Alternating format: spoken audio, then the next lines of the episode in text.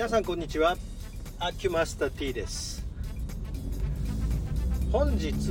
休日って感じですけども、えー、この度ですねあらあら。すいません車運転中なもんでちょっといらない音が入りましたが、えー、カットしたのでちょっと間が抜けたような感じでございます。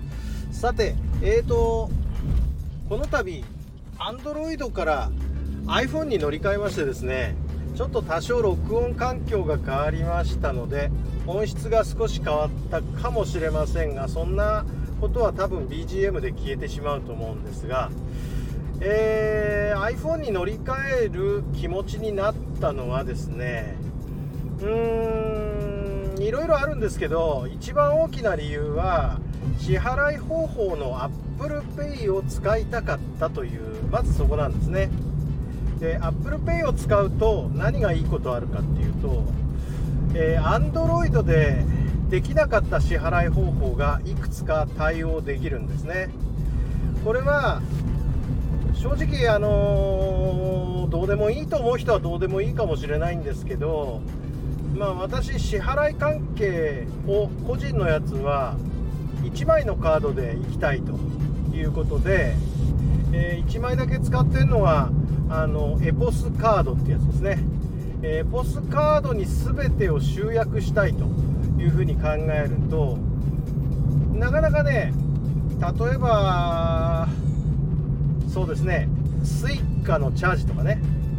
えー、イオンのチャージとかねそれからいろいろあるんですよ。あ、あのー、ファミペイのチャージとかね。えっとそれからね、えー、いろいろなやつをこう1枚のカードで何とかしたい。何とかする時に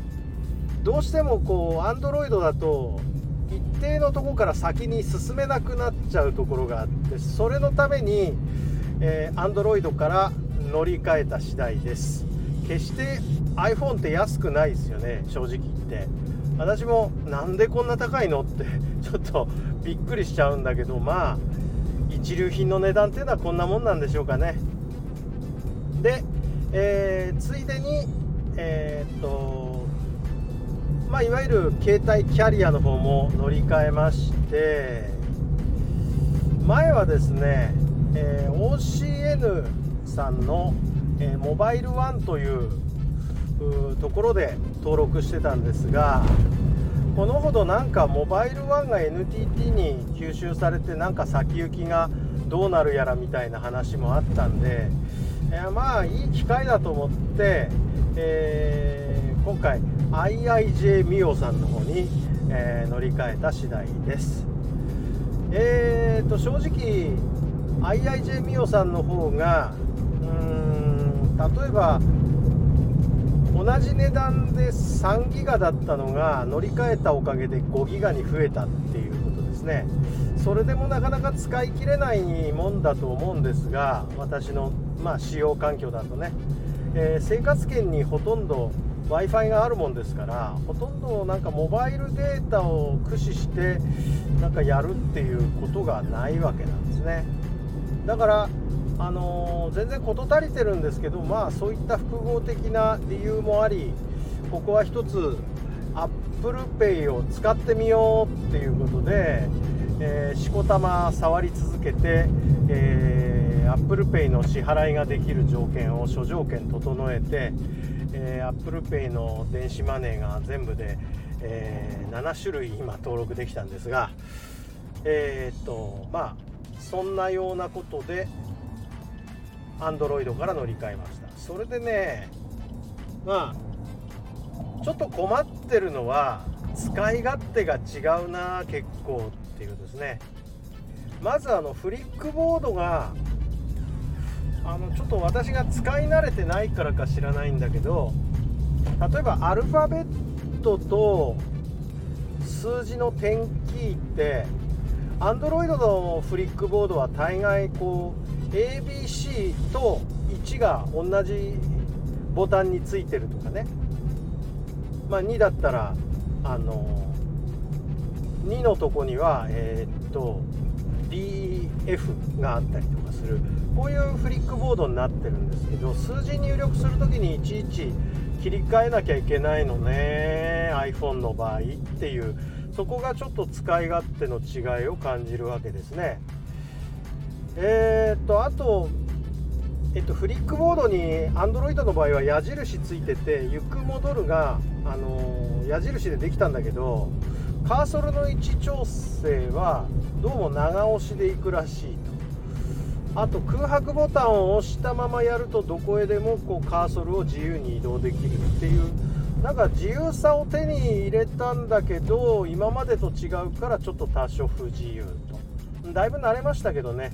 乗り換えて何日でしょう？これで乗り換えて3日ぐらいですかね。あと意外とコピッペのそのお作法が違うのでうーん思ったところにペーストするのが結構難しいなっていうのがありますね。なんかこの辺やっぱり使い慣れないえー、iPhone の iOS のこうお作法っていうのにまだ慣れてないですね。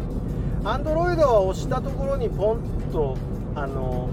ペーストできる場合が多いんですけど、まあ、今のところ方法を発見できておりません。あのあんまりマニュアル本とかねなら、あの読むことがないし、えー、正直あんま使い方についてはとりあえず使ってみた後でえー、使い方が分かんない時に初めてマニュアル本開くっていうね何、えー、ていうか、うん、体当たりに近い状態ですね。総当たりでトラブルを見てから、えー、マニュアル的なものを調べてみるみたいなね。大体あんまりマニュアル本ないっすよね iPhone に関しては。使って慣れろっていうことなんでしょうけどね。でもずっと初歩的なところから使ってないとなかなか難しいですね。で今回は iPhone は最新モデルじゃなく13ですね。14じゃなくて13にしました。14はちょっとまだ高いですよね。ちょっと手が出ませんでした。でまあ13ならまあこなれてるんだけど私が過去 iPhone 使った時ってあのホームボタンでやるタイプの